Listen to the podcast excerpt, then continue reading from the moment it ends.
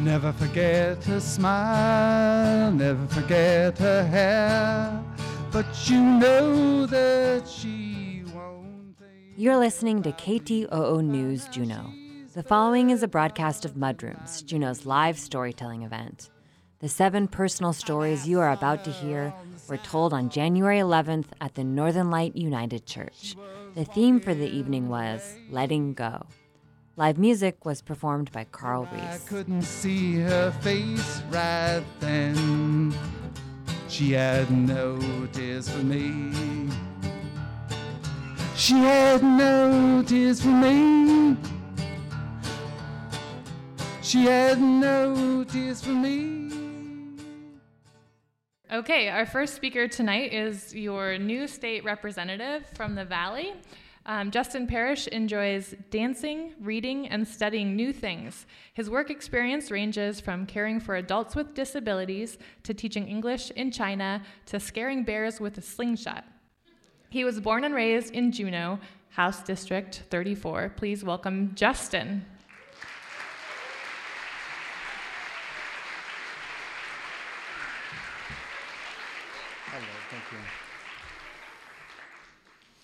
Good evening, everyone. Well, I just quit maybe the best job I've ever held. I was a paraeducator at Floyd Dryden, and it's a weird job. I'd spend days singing back and forth with a student because that's a way that he felt more comfortable communicating. And one of the beautiful things about it was I'd find these children who were isolated socially, maybe mentally, and I'd see so much of myself in them. You see, when I was a kid, despite a large and loving family, I spent most of my time alone.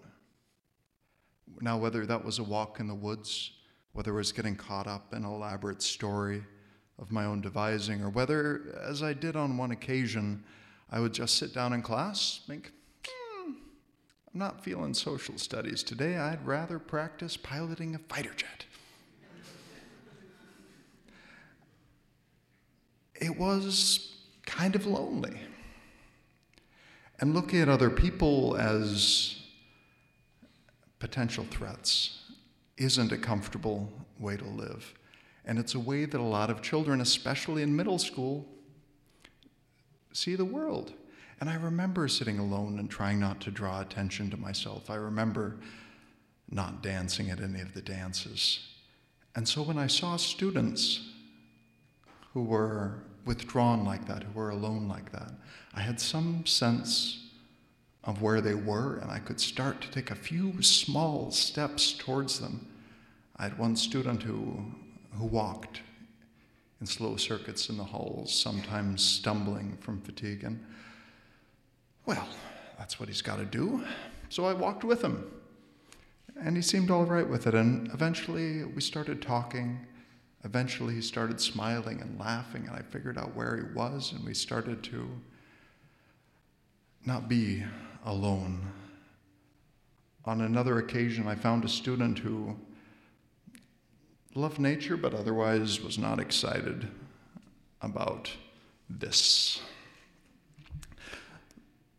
So we walked outside, and we talked, and I showed him the things in life that I loved most, and a few of them he really grabbed onto. And I remember standing with him one day, winter's day, about a year ago, beside a small frozen pond. It was one of his great ambitions to walk on a frozen lake. And being as small as he was, a pond is basically a lake. And I wasn't totally sold on the idea of seeing my student jump onto the pond. And so I made a joke about myself falling through, and he said, "Don't do that. I wouldn't want my favorite person to die." And you know, I took a moment to collect myself again, because that's, what else could he ask for? And I remember some other small things, like no aspersion upon my father, but some days I forgot my lunch. And I remember being hungry And so when I see a student in middle school hungry, I knew that there was some small thing that I could do to help. And for a lot of them, that really made a difference, just to know that there was some place they could go and eat without any questions or judgment. And now that's what I'm leaving. And I'll miss it. I'll miss my students. I'll miss my coworkers and my friends. I'll miss the work that we did. But there's more at stake right now. There are larger things. There are larger threats to their well-being, to our well-being, that a paraeducator can't do much about alone. And if I tell you the truth, there are things that a legislator can't do much about alone. But I really believe that we have a chance together. Thank you.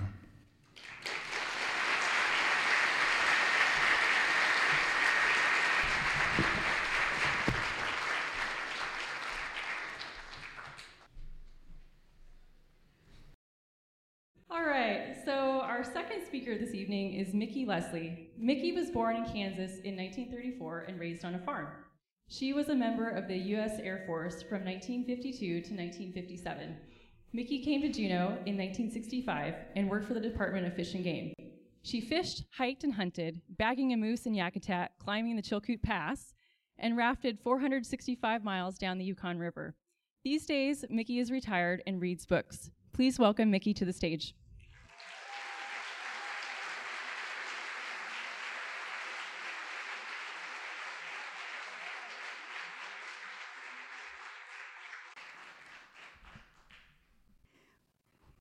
When I left high school in 1952, I enlisted in the Air Force. It was about year 3 that I realized I was gay. And being way out in the country and country school, I didn't realize I was supposed to love somebody. I thought I was in love with my mule. Well, he was very handsome, you know. He had big ears. Hello. He had big ears and a big broad backside and clompy feet, and I used to stack bales of hay and hug his head and tell him all my imagined problems and cry. And I finally realized he was just standing there sleeping all this time. So I found out also that being gay in the Air Force wasn't the smartest thing you could do. I had they had dishonorable discharges for people like that, and if you spoke to someone who had been discharged and lived in town, and someone awaiting discharge in the barracks, you could get a discharge yourself for association, and. There was a federal law in almost every state that against homosexuality, and you would go to a federal penitentiary. So there were a lot of roadblocks to being gay. And when I was in year 5, I was stationed where they had 3 women in a room instead of 2-story open bay barracks with 50 women. And the 3 of us got along pretty well, even though one was a little bit quirky. And one day, one roommate went back to the room at noon, and the other gal was on her bunk with her wrist slit. Well, she survived okay, but I was hauled in for questioning. And they insisted that she was in love with me. And for days on end, you go through that. Well, fortunately for me, that time the Air Force was going through thinning of their ranks for the second time, and if you weren't going to re-enlist, you could get out 6 months early. You never saw anybody run around in those buildings getting signatures like I did. And fortunately, the OSI office was closed for the holidays because it was 2 days before Christmas. So they couldn't red light me, and they couldn't stop my discharge. So in civilian life, I worked for the Army in cryptology, which is what I did in the Air Force, and that's teletype and code-breaking machines. And they were glad to see me because a single and woman always got all the dirty jobs and naturally the night shifts. Well, that worked great for me. Working nights, no social life, no trouble. The only thing you could do is lose a job, lose your apartment, and go to federal penitentiary. And since that work required a top secret clearance, there were two ways to go to the penitentiary for me. But I did that for 10 years, and I finally decided I needed something a little more exciting in my life. I'm a slow learner. So I moved to Michigan. Well, I wasn't there very long, and I met this gal named Lorraine. And she fell head over heels for me without knowing me very well. I didn't quite know what to do about that, so I loaded my truck and fled to Alaska.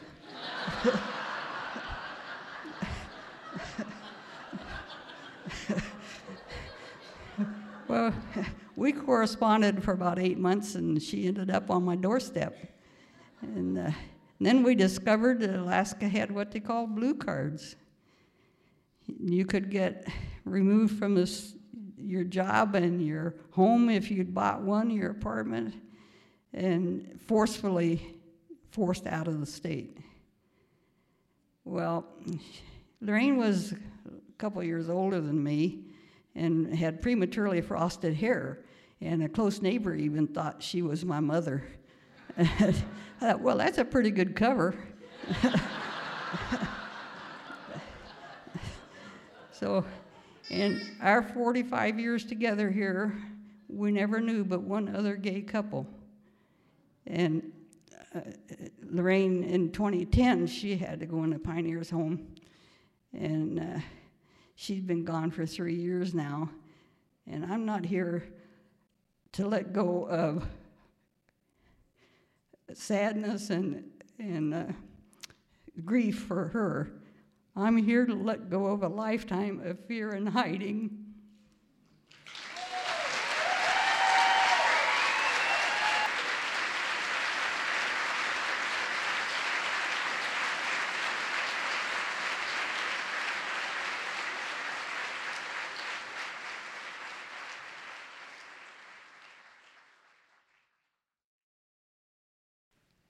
Our next speaker is Bhagavati Bran. Bhagavati is a Hindu goddess. She embodies infinite prosperity, infinite dispassion, infinite faith, infinite power, infinite wisdom, and infinite majesty. Bhagavati Bran is definitely human and strives to embody a modicum of those qualities. She hails from the great and very far away state of Florida and loves Juneau for the community feeling she gets here that is so similar to the intentional community where she grew up. Please welcome Bhagavati.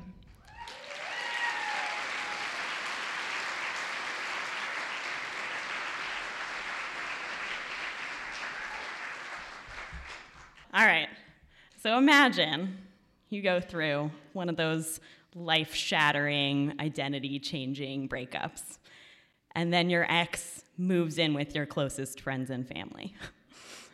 So I grew up on an intentional community that places my home, the people there raised me, they're as much my family as any blood relation of mine.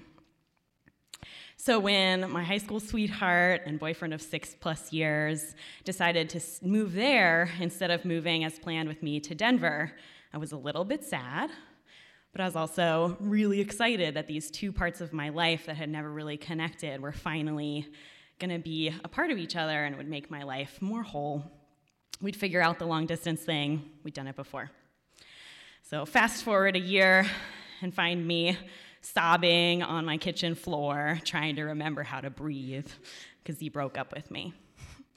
And then he lived at my home. So when I realized that we weren't just going on a break, we were really breaking up, I was crushed. When I suggested we take a cooling off period and then reestablish our friendship, he had been my best friend for the last 7 years, and he flatly refused, I was crushed even more. And then a week later, when he was Facebook officially in a relationship with a girl I grew up with, I was really devastated. So I tried to get him out of my mind. I unfollowed him and unfriended him on Facebook, you know, like you do. I was living in Denver. It was far away, but it wasn't quite far enough. But he was still showing up. At least once a week, he's there in a picture or a post on somebody who I grew up with, some part of my family's life. And they loved him. They're like, oh my gosh, look how he's helping with this. Isn't this amazing? How great that he came here. Oh my gosh, heaven sent. So I'm like, okay, well, it's his place now. I lost that. That's not mine anymore. He took over. I don't need that anymore. That's fine. I'm good. I got my life in Denver. I got closer with my, you know, my immediate family. My mom and my sister came and visited me in Denver and then in Juneau. And I didn't need to go home to the ashram. I was fine. So fast forward another 2 years, and a woman who was I was very close to from the ashram passed away suddenly.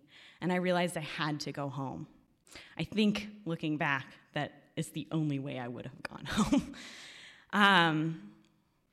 So I was nervous. I was nervous about seeing these people again. Would they embrace me?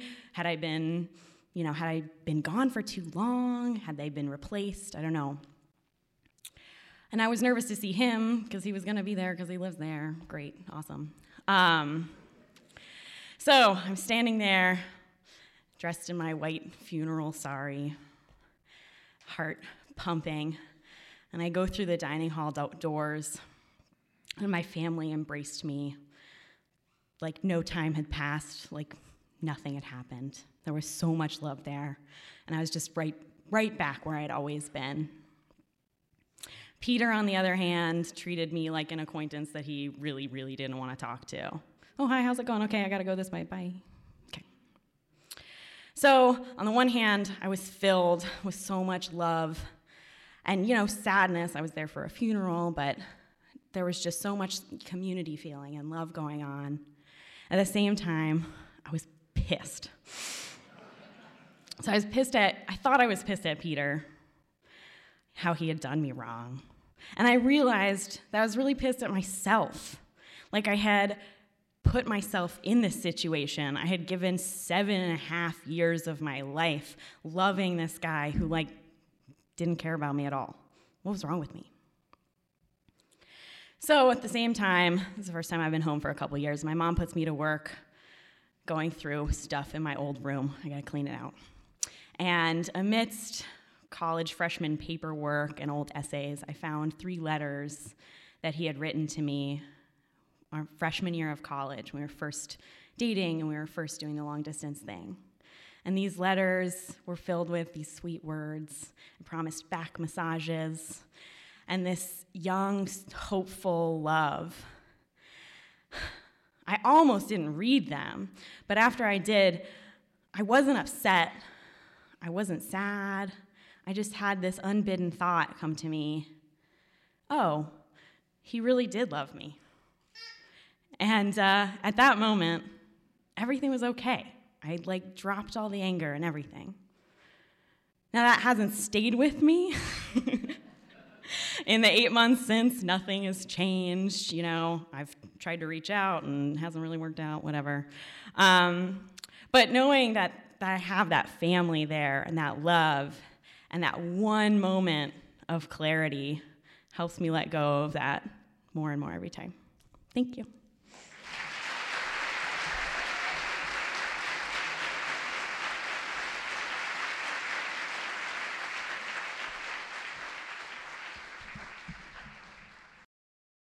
Our fourth speaker this evening is Skip Gray. Skip, yeah. Skip beat statehood to Alaska by 2 years. During the statehood ceremony, in front of what is now the City Museum, he distinctly remembers seeing a lot of knees. As a young buck, he worked seasonal jobs for the Department of Fish and Game, worked on a Forest Service trail crew, and as a commercial fisherman. But an interest in still photography, combined with working as a janitor cameraman for KINY TV, when he was in high school, eventually led to a career as the chief videographer for K2 TV. As such, he traveled all over Southeast Alaska and, to a lesser extent, up north, shooting stories on everything from studying fish from a submarine to tagging brown bears. He now spends his time between working for Gavel, Alaska, covering the legislature, and as a photo safari guide with Gastineau Guiding. When he applied for the guiding job, he told them that he was probably the only potential guide that has touched both a live brown bear and Sarah Palin and lived to tell about it. Please welcome Skip.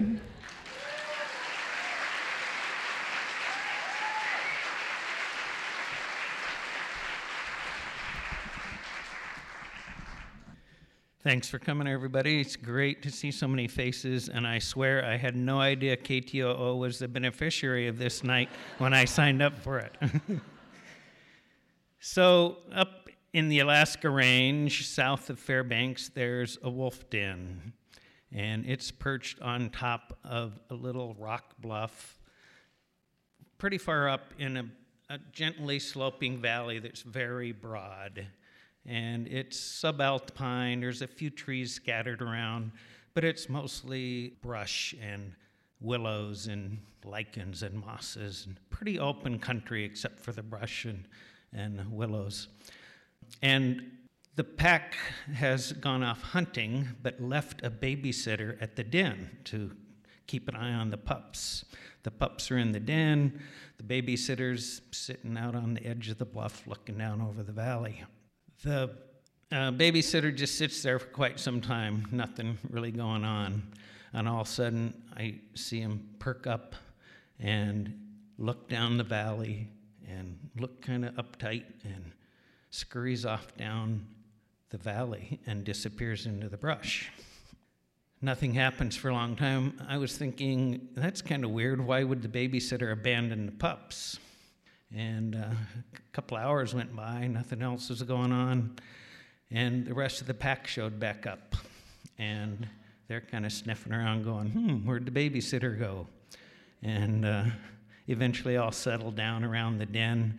And it was a pretty young pack, it seemed, but there was one big alpha wolf that looked like the boss. And he or she was perched right in the same spot where the babysitter had been, looking down the valley. And again, nothing happened for quite some time. And but eventually, I could see the hairs rise up on the neck of this alpha wolf. And he got up and looked down the valley and trotted off down the valley. And I'm going, that's weird. And I hadn't seen the other wolf for a while. I'm looking around, and here's the babysitter walking back up the valley behind a grizzly bear. Just like 20 feet behind a grizzly bear.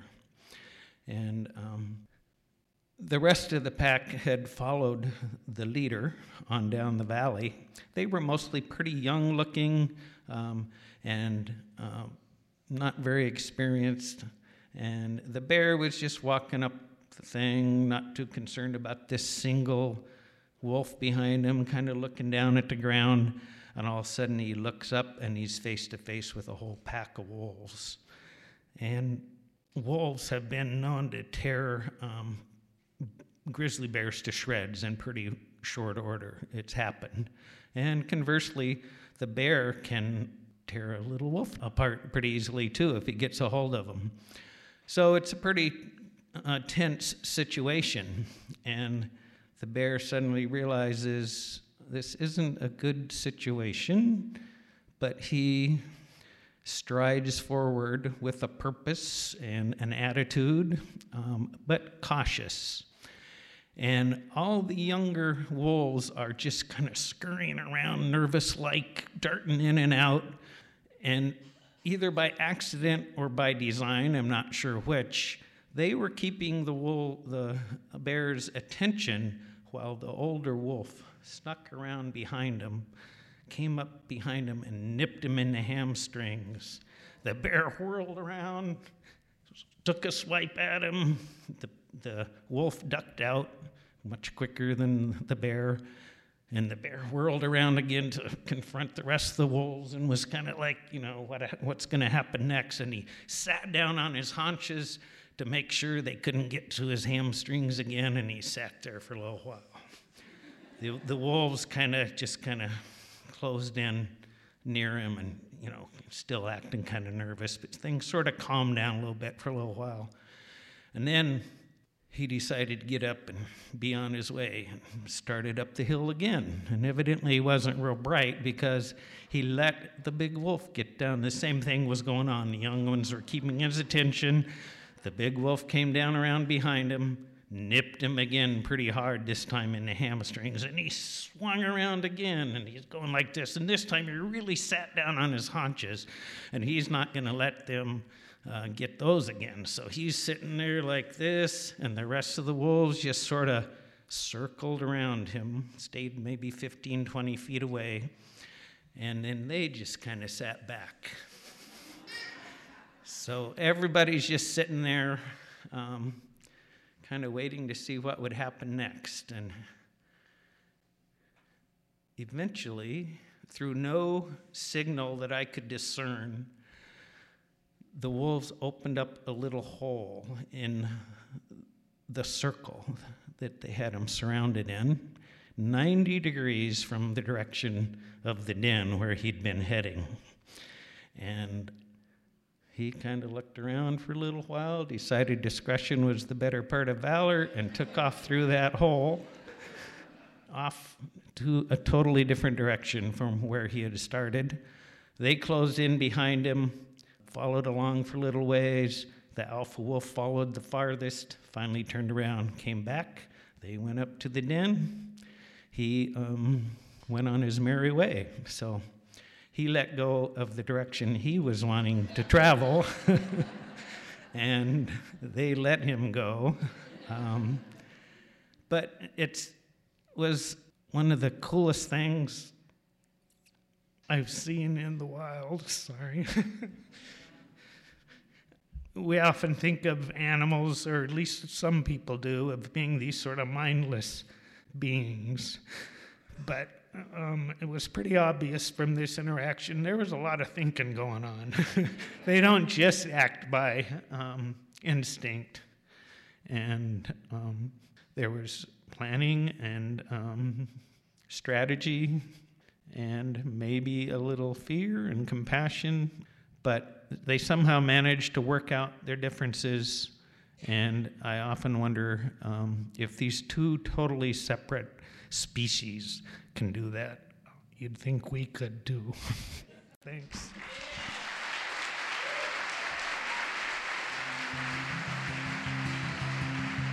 Asking only workman's wages, I go looking for a job, but I get no offers,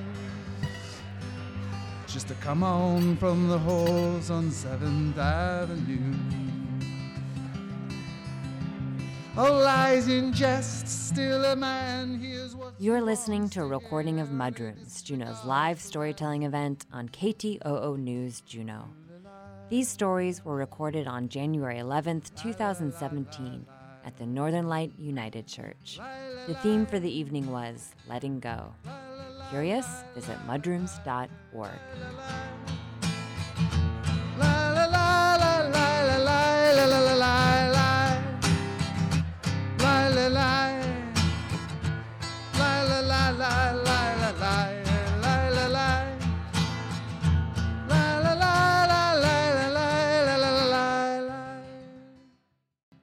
Our fifth storyteller of the evening is Ryan Stanley. Ryan came to Juneau on the Matanuska in 1998 to play in a rock band at the Alaskan.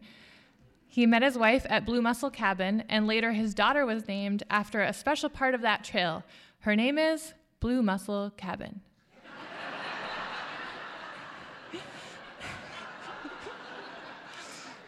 I don't know what the daughter's real name is. Ryan was traumatized in the early 80s by a movie called The Day After, and now argues in favor of dessert before dinner, just in case. Here's Ryan.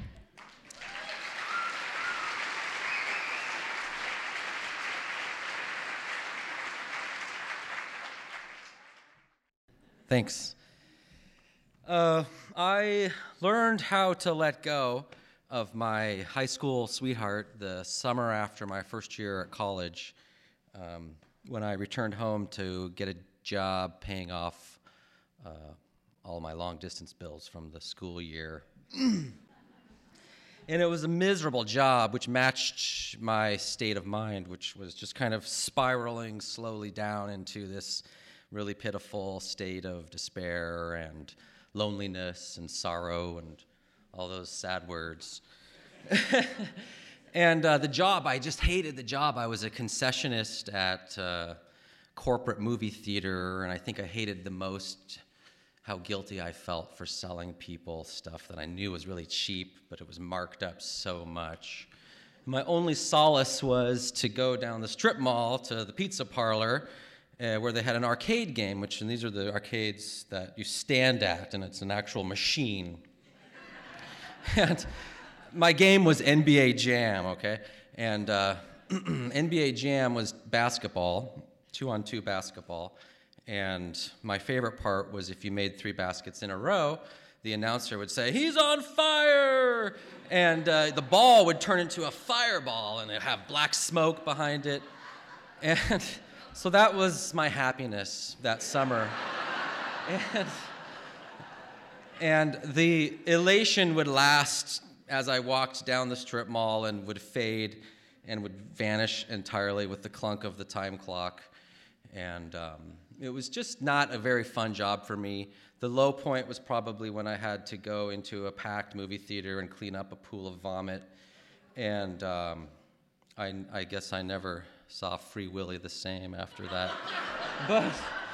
And so I was back to the arcade game to play my only solace into the arms of NBA Jam, where I felt some success, at least. And so I'm going to put my quarter in, and this 10-year-old kid comes up, and he says, "You want a verse?" And I said, "Verse?" And he said, "Play against me." And I said, "Okay."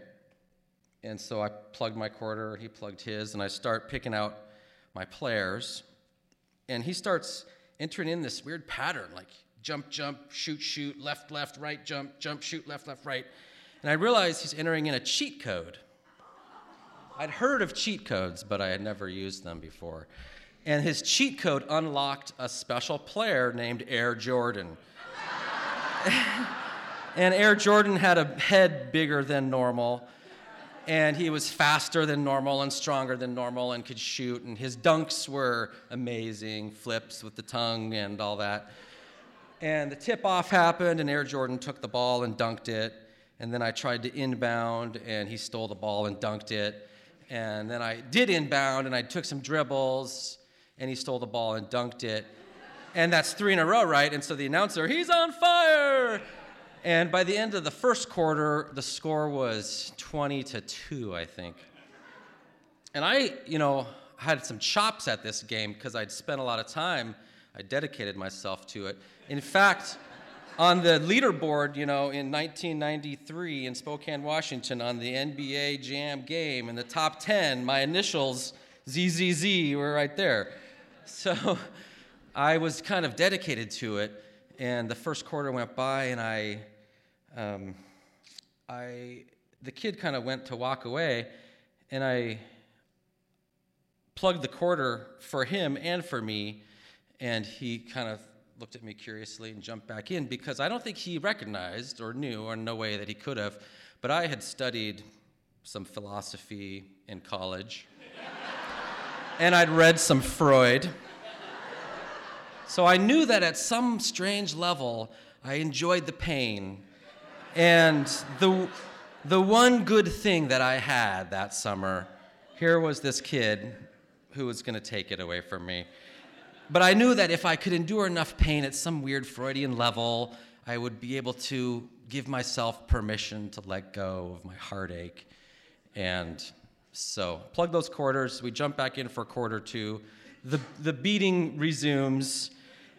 And all I can do is just kind of hang in there and try to stick to what I know, try to stick to the fundamentals. And I learned a lot during my summer playing that game. And one of the things that I learned was the perfect moment to steal the ball was right before somebody's leaping up for a dunk. And so Air Jordan would leap for his dunk, and I could swipe the ball right at that moment. And the kid would start getting frustrated. And so I figured out how to do this more and more often. And by the third quarter, I plugged a quarter for him as well. I remember him kind of thinking or looking at me weird. And so I was able to kind of close the gap quite a bit during the third quarter. And then I realized that his other player, Scottie Pippen, was just standing there looking up in the stands, never used. And so what did I do? Well, I spread the court, okay? So that's where you spread your players, and Air Jordan wasn't fast enough to chase the ball, so I could get some pretty good high percentage open three-point shots. And I closed the gap, and I knew that I was kind of in the game because the kid was getting more and more frustrated, and instead of doing any kind of like special moves, he would just make a beeline for the basket. And so with 5 points left, you know, I had made a basket, I stole the ball from him, I made another basket with 2 points left, and that was a three in a row, and the announcer said, "He's on fire!" And I could feel just the kid seething next to me. And so he got his inbounds. He was still ahead by 2 points. He dribbled a bit. He went to do one of his lavish dunks, and I swiped it at the right time. And then I let go. And, you know, it was a fireball flaming through the air with the black smoke, and then when it went through the hoop, there was a nice mushroom cloud. And he just slammed on the controls and pushed himself away. He was so upset. But I'd had a little bit of a breakthrough, I realized. Like, maybe I had endured enough pain. And I wanted to give him a little bit of wisdom. But I had to get back to my job. So I just said, "In your face, Air Jordan."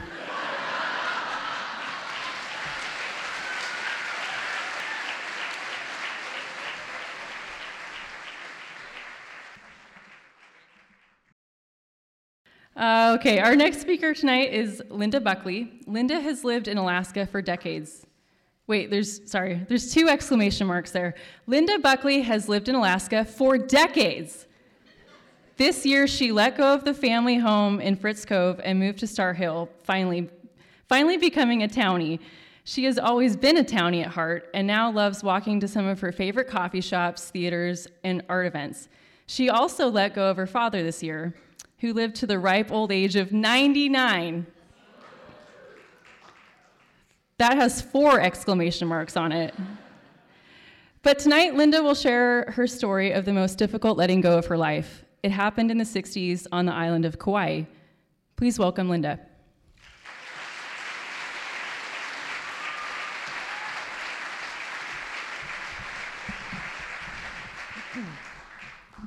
Your children are not your children. They are the sons and the daughters of life, longing for itself. They come through you, but they are not from you. And though they are with you, they belong not to you. So, I told the story for the last time, anchored up off the coast of Canada with a bunch of girlfriends. Actually, two girlfriends. We were taking a boat from Alaska to the San Juan Islands, and we had a layover day. And the skipper said, "Let's tell our deepest, darkest secret. Linda, you go first." Of course. So I told this story of myself in the 60s on Kauai, far away from my very strict Baptist family, where I had been really, the people that know me in Juneau probably thought I was a hippie. No, I carried my Bible to high school. I mean, I really you know, my whole life was around the church, all through college. I went to a religious college as well. And then I was in Hawaii. You know, that was in the 60s. That was like going to the moon for me. And there were movie stars there. I met Elvis Presley. I mean, it was really exciting. Yeah, there's a little more about that. Wasn't such a great meeting. But anyway, I fell in love, you know, with a local guy. And it was kind of like Peace Corps for me. I mean, it was so culturally interesting, especially if you're hanging out with a local guy. He taught me how to spearfish for lobster with lanterns at night. We ate two-finger poi. We popped limpets off of rocks and washed them down with Primo beer. I had never drank either. That was another thing. No dances, no drinking, no makeup, no movies. Whoa. I was drinking beer or I was going to the movies. And I was in love with a guy who lit the tiki lamps at the Coco Palms Resort and wore a little thingy and was on all the postcards. I mean, he was the quintessential most beautiful Hawaiian man ever. And he was 11 years older, very experienced. And he would play his ukulele, you know, in the moonlight, and he'd sing, "E ku'u morning dew, ali'i mai, ali'i mai." You know, I wanted to say "You Had Me" at two-finger poi, but it was that song. I got pregnant. It's one thing they don't teach you when you're raised in a very religious home in that era. You can't go to movies or shows or things, but lots of things happen in the back of Plymouths, Dodge Chevrolets, and on the beaches in Hawaii. So I panicked because I thought, I can't let my parents know. I mean, I just didn't want to disappoint them. And I just thought, okay, how am I gonna, you know, you can't really hide a pregnancy. You know, maybe the first 3 months or so. So I thought, okay, well, I had a job, and they didn't expect, you know, that I would be home until summer. So I decided to give the baby up for adoption. And I did. And I handed, you know, at that time, you signed away any rights to know this child. And on July 16th, I had a baby boy. He weighed 7 pounds, 12 ounces. And literally, I saw, you know, his head and his black hair, and then I never saw him. And as I was telling the story, remember now, I'm not in Hawaii, I'm on this boat off the coast of Canada. And I told my girlfriends that on July 16th, he would be 35. And that if there was one thing on my bucket list, it was to know that he had a good life, you know, to know that he was alive. But I said, you know, in a couple of weeks, you know, will be his birthday. And we finished that cruise, and on July 16th that summer, I was in Santa Cruz attending a wedding of some really close friends here in Juneau. And there was a big reception and lots of people and lots of music. And when I came home, there were 11 messages on my voicemail. And the 7th message said, "Hi, this is Bruce Hoffman. I'm calling about an event we shared on July 16th. Call me." And it was, first of all, I've never heard of this person. It was a North Carolina area code, and I don't know anyone in North Carolina, so I decided I must have met him at that reception in California. So I deleted the message. And thankfully, 3 days later, he called again, and he said, "Hi, this is Bruce Hoffman. Did you get my message?" And I said, "Yeah, do I know you?" And he said, "You tell me." And I said, "I hate that game. No, I don't think I know you." He said, "Well, we shared an event on July 16th. And I said, "Were you at the wedding in Santa Cruz?" He said, "No." I said, "Are you a telemarketer?" You can imagine how hard this is for him. And he took a deep breath and he said, "We shared an event on July 16th in Hawaii." I said, "Are you my son?" He said, "Are you my mother?" And of course I was. And so I learned from that, when you completely let go of something, I had really let go of ever knowing him. And a month later, we met in New England. His wife has a family home there. And it turned out I was an instant grandmother. Peter was 4, Nick was 5, and Matthew was 3 months old. And I held Matthew on this hot New England night, this little 3-month-old baby boy with his little, cheek and that smell of a very unique smell of a new baby. And I looked at his father, who I never got to hold, and I just whispered a prayer of gratitude. Thank you. Yeah.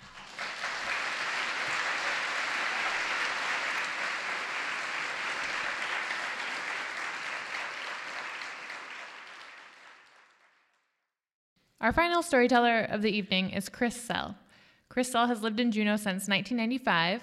She's worked at Juneau Police Department since 1997 and is currently a lieutenant there. She just celebrated a 6th wedding anniversary with her husband, Pat Gullifson. She grew up in Montana and graduated from the University of Montana in 1990. She made her living as a television anchor and reporter until her father got tired of paying her car insurance. She sold real estate for a few years, including 2 years in Juneau. Her hobbies include triathlons and CrossFit. Please welcome Chris.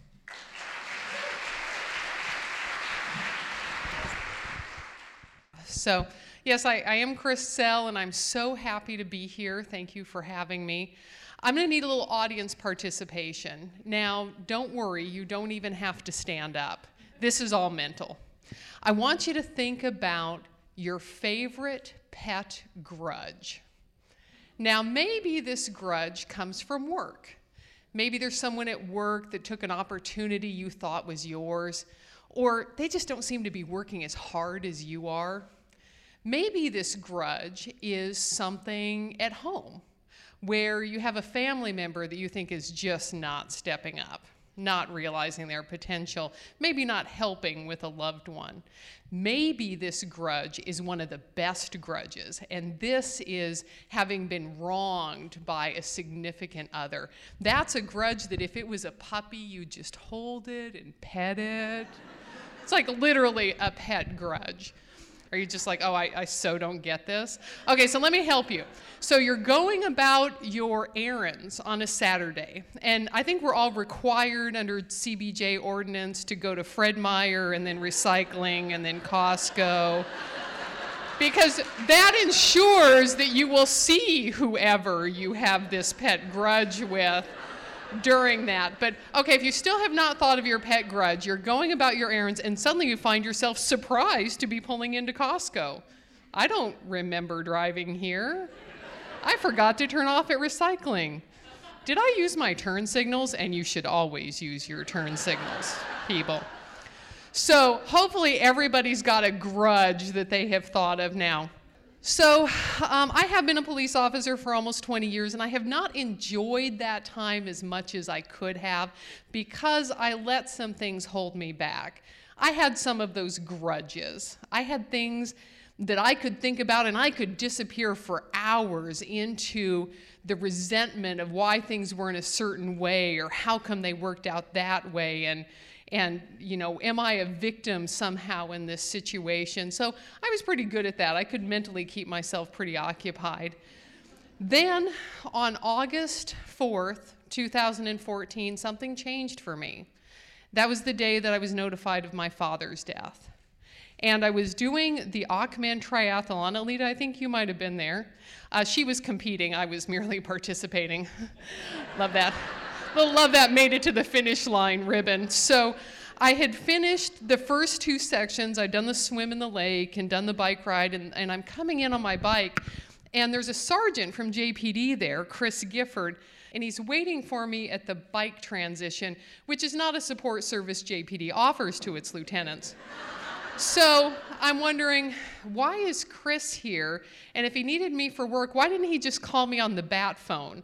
I always have the bat phone on me, and it's always on, except in the water. So I can't figure out why Chris is there. And He comes up to me, and he's obviously very tense. And he tells me, Chris, I need to tell you that your father has died. And I start to cry, and he's standing there, and he's just rigid. And I said, Chris, what else? There's something else. And he said, he took his own life, which is a really tough thing to have to tell somebody. And I was devastated. I was absolutely devastated. I had seen him 2 months earlier. I had not seen this coming. Now in hindsight, I'm not surprised.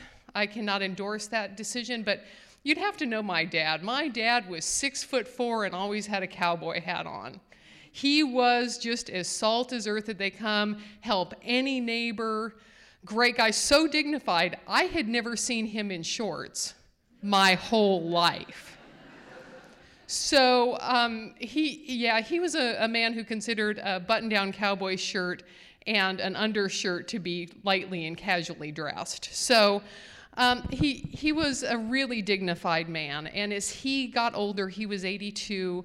I knew he didn't want to go into any kind of assisted living.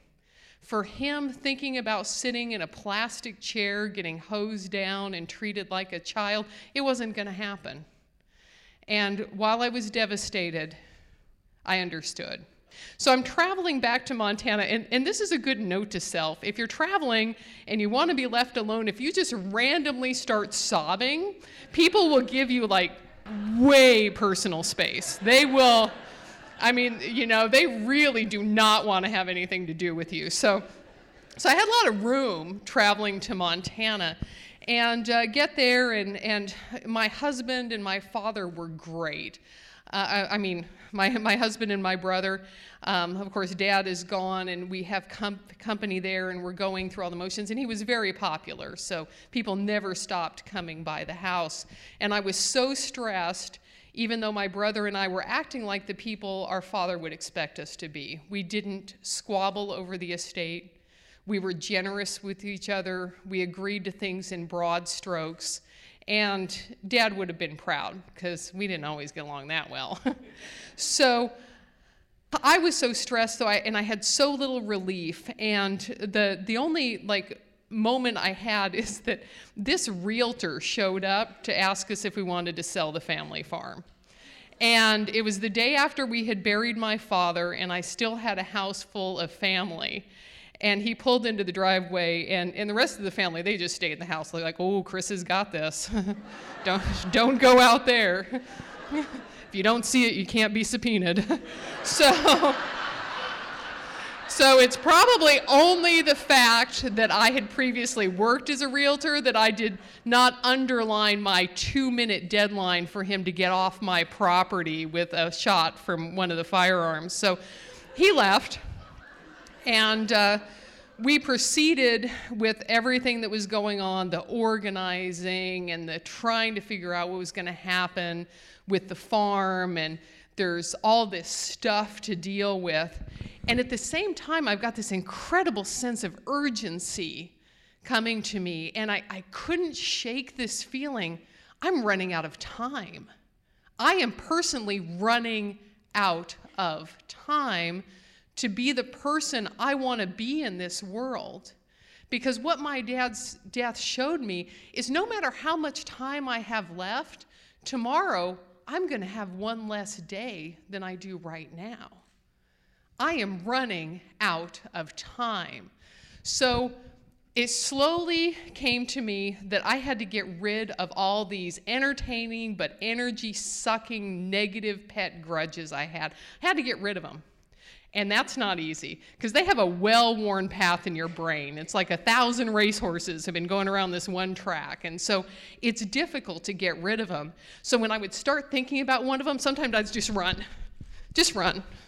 And I run really badly, as you might notice. So I'd run or I'd swim, and I don't swim particularly well either. And so I would have to really concentrate, because I have to know when I'm going to breathe. So I would do those things to try and distract myself. And at first it was so hard. It was months of that. And then as the longer I did it, the easier I got. It's like the pets just kind of wandered off started sniffing other bushes, maybe found somebody else to make forget the drive from Fred Meyer to Costco.